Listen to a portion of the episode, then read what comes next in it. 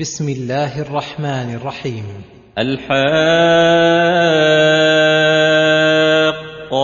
الحاقه من اسماء يوم القيامه لانها تحق وتنزل بالخلق وتظهر فيها حقائق الأمور ومخبات الصدور فعظم تعالى شانها وفخمه بما كرره من قوله الحاقة ما الحاقة وما أدراك ما الحاقة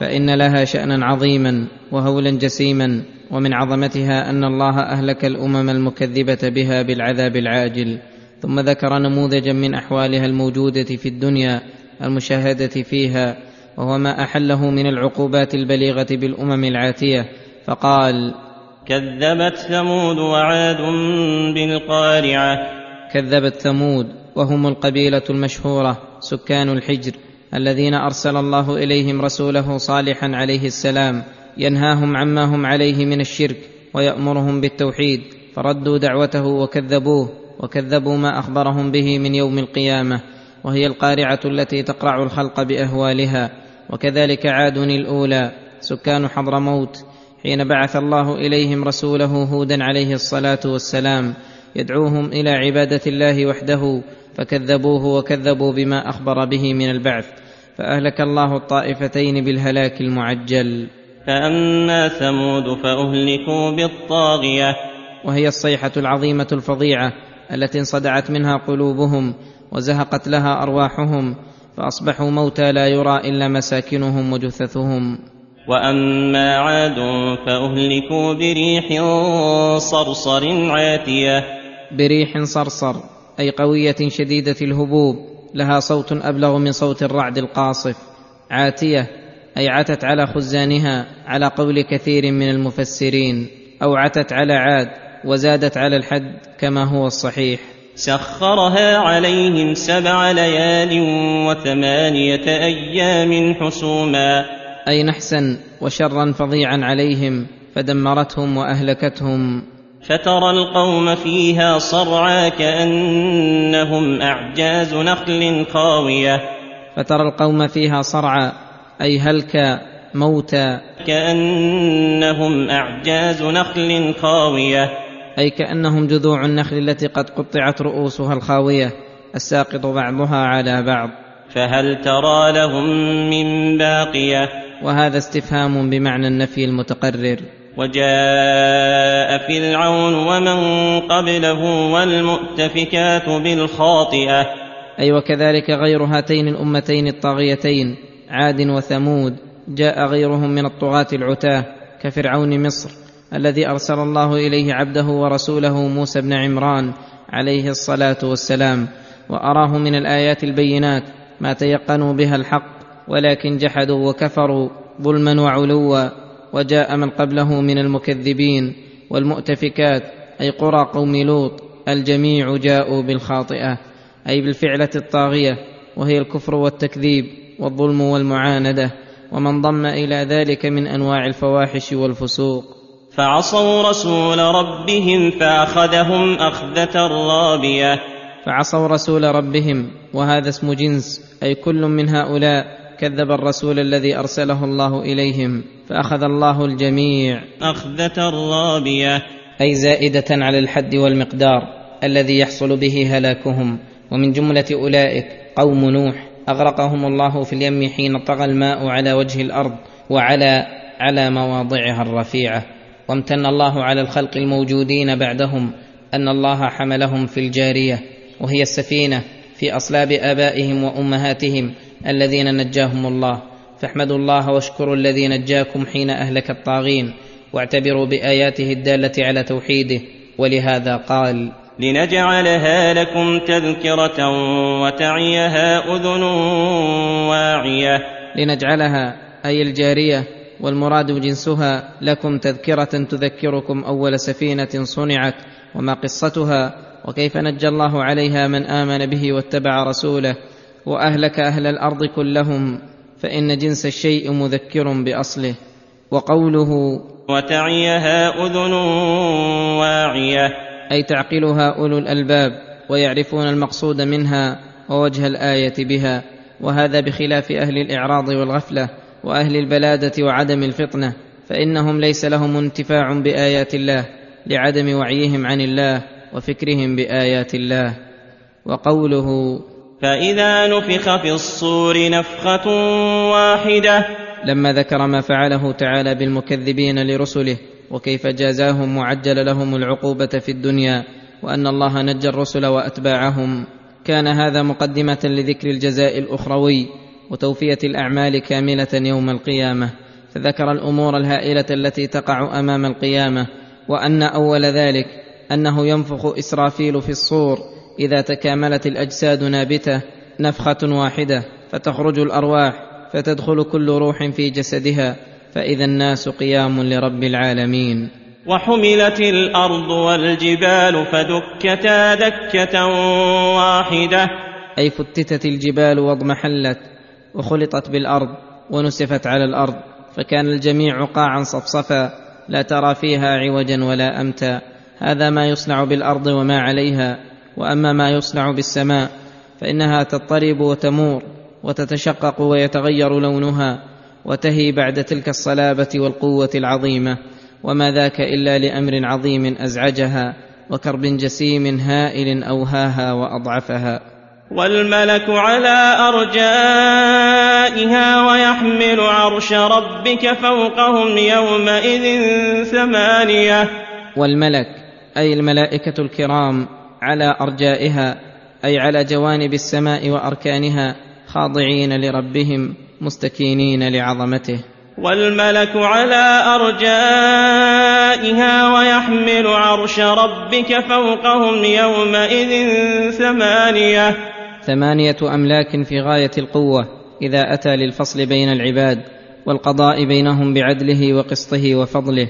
ولهذا قال يومئذ تعرضون لا تخفى منكم خافية. يومئذ تعرضون على الله. يومئذ تعرضون لا تخفى منكم خافية. لا من أجسامكم وأجسادكم ولا من أعمالكم وصفاتكم. فإن الله تعالى عالم الغيب والشهادة ويحشر العباد حفاة عراة غرلا في أرض مستوية. يسمعهم الداعي وينفذهم البصر فحينئذ يجازيهم بما عملوا ولهذا ذكر كيفية الجزاء فقال فأما من أوتي كتابه بيمينه فيقول هاؤم اقرءوا كتابيه. وهؤلاء هم أهل السعادة يعطون كتبهم التي فيها أعمالهم الصالحة بأيمانهم تمييزا لهم وتنويها بشأنهم ورفعا لمقدارهم. ويقول أحدهم عند ذلك من الفرح والسرور ومحبة أن يطلع الخلق على ما من الله عليه به من الكرامة. فأما من أوتي كتابه بيمينه فيقول هاؤم اقرءوا كتابيه. أي دونكم كتابي فاقرؤوه فإنه يبشر بالجنات وأنواع الكرامات ومغفرة الذنوب وستر العيوب والذي أوصلني إلى هذه الحال. ما من الله به علي من الإيمان بالبعث والحساب والاستعداد له بالممكن من العمل ولهذا قال إني ظننت أني ملاق حسابيه. أي أيقنت فالظن هنا بمعنى اليقين. فهو في عيشة راضية. أي جامعة لما تشتهيه الأنفس وتلذ الأعين وقد رضوها ولم يختاروا عليها غيرها. في جنة عالية. عالية المنازل والقصور عالية المحل. قطوفها دانية. أي ثمرها وجناها من أنواع الفواكه قريبة سهلة التناول على أهلها ينالها أهلها قياما وقعودا ومتكئين ويقال لهم إكراما. كلوا واشربوا هنيئا. كلوا واشربوا. أي من كل طعام لذيذ وشراب شهي هنيئا أي تاما كاملا من غير مكدر ولا منغص. وذلك الجزاء حصل لكم بما أسلفتم في الأيام الخالية.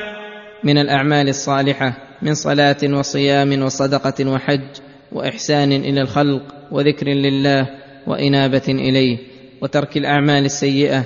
فالأعمال جعلها الله سببا لدخول الجنة. ومادة لنعيمها وأصلا لسعادتها.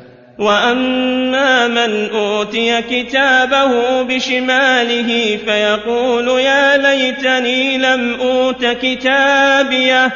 هؤلاء أهل الشقاء يعطون كتب أعمالهم السيئة بشمالهم تمييزا لهم وخزيا وعارا وفضيحة.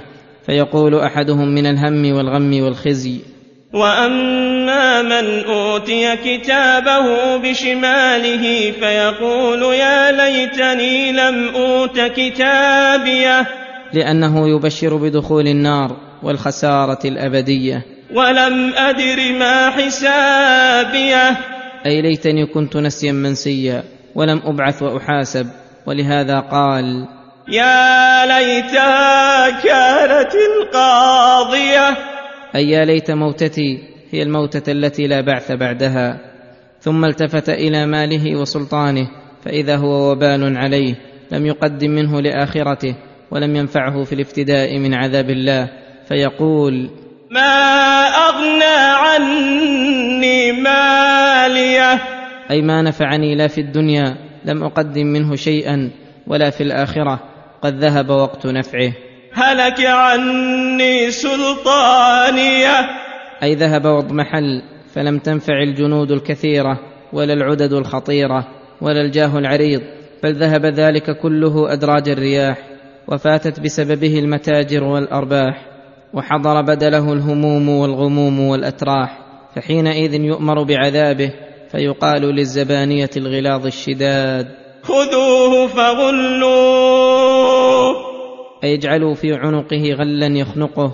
ثم الجحيم صلوه أي قلبوه على جمرها ولهبها. ثم في سلسلة ذرعها سبعون ذراعا من سلاسل الجحيم في غاية الحرارة.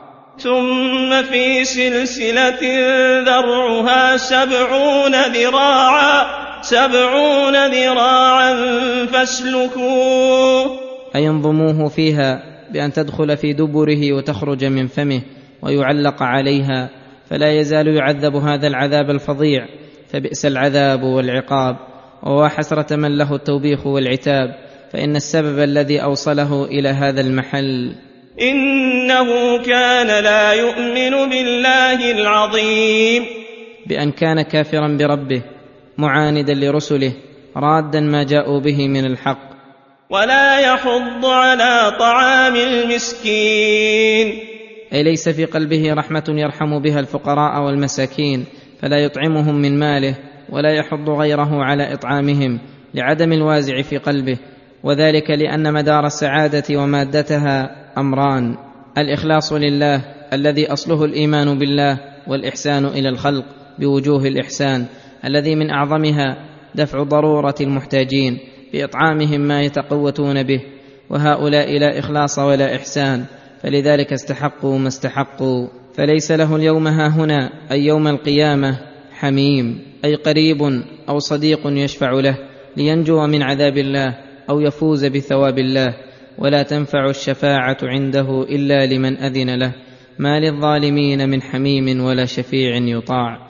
وليس له طعام إلا من غسلين وهو صديد أهل النار. الذي هو في غاية الحرارة ونتن الريح وقبح الطعم ومرارته لا يأكل هذا الطعام الذميم إلا الخاطئون الذين أخطأوا الصراط المستقيم وسلكوا سبل الجحيم فلذلك استحقوا العذاب الأليم.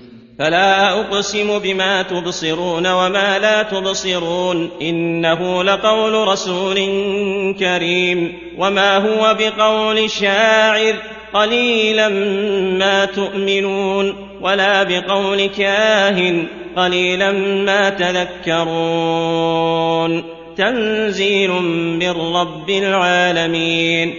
اقسم تعالى بما يبصر الخلق من جميع الأشياء وما لا يبصرونه فدخل في ذلك كل الخلق بل يدخل في ذلك نفسه المقدسة على صدق الرسول بما جاء به من هذا القرآن الكريم وأن الرسول الكريم بلغه عن الله تعالى ونزه الله رسوله عما رماه به أعداؤه من أنه شاعر أو ساحر وأن الذي حملهم على ذلك عدم إيمانهم وتذكرهم فلو آمنوا وتذكروا لعلموا ما ينفعهم ويضرهم ومن ذلك أن ينظروا في حال محمد صلى الله عليه وسلم ويرمقوا أوصافه وأخلاقه لرأوا أمرا مثل الشمس يدلهم على أنه رسول الله حقا وأن ما جاء به تنزيل رب العالمين لا يليق أن يكون قول البشر بل هو كلام دال على عظمة من تكلم به وجلالة أوصافه وكمال تربيته لعباده وعلوه فوق عباده.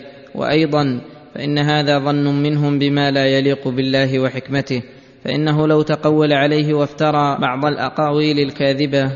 لأخذنا منه باليمين ثم لقطعنا منه الوتين. وهو عرق متصل بالقلب. إذا انقطع مات منه الإنسان. فلو قدر أن الرسول حاشا وكلا تقول على الله لعاجله بالعقوبة وأخذه أخذ عزيز مقتدر لأنه حكيم على كل شيء قدير. فحكمته تقتضي الا يمهل الكاذب عليه الذي يزعم أن الله أباح له دماء من خالفه وأموالهم وأنه هو وأتباعه لهم النجاة ومن خالفه فله الهلاك. فإذا كان الله قد أيد رسوله بالمعجزات وبرهن على صدق ما جاء به بالآيات البينات ونصره على أعدائه ومكنه من نواصيهم فهو أكبر شهادة منه على رسالته وقوله فما منكم من أحد عنه حاجزين. أي لو أهلكه ما امتنعه وبنفسه ولا قدر أحد أن يمنعه من عذاب الله. وانه لتذكره للمتقين وانه أي القرآن الكريم. وانه لتذكره للمتقين يتذكرون به مصالح دينهم ودنياهم فيعرفونها ويعملون عليها.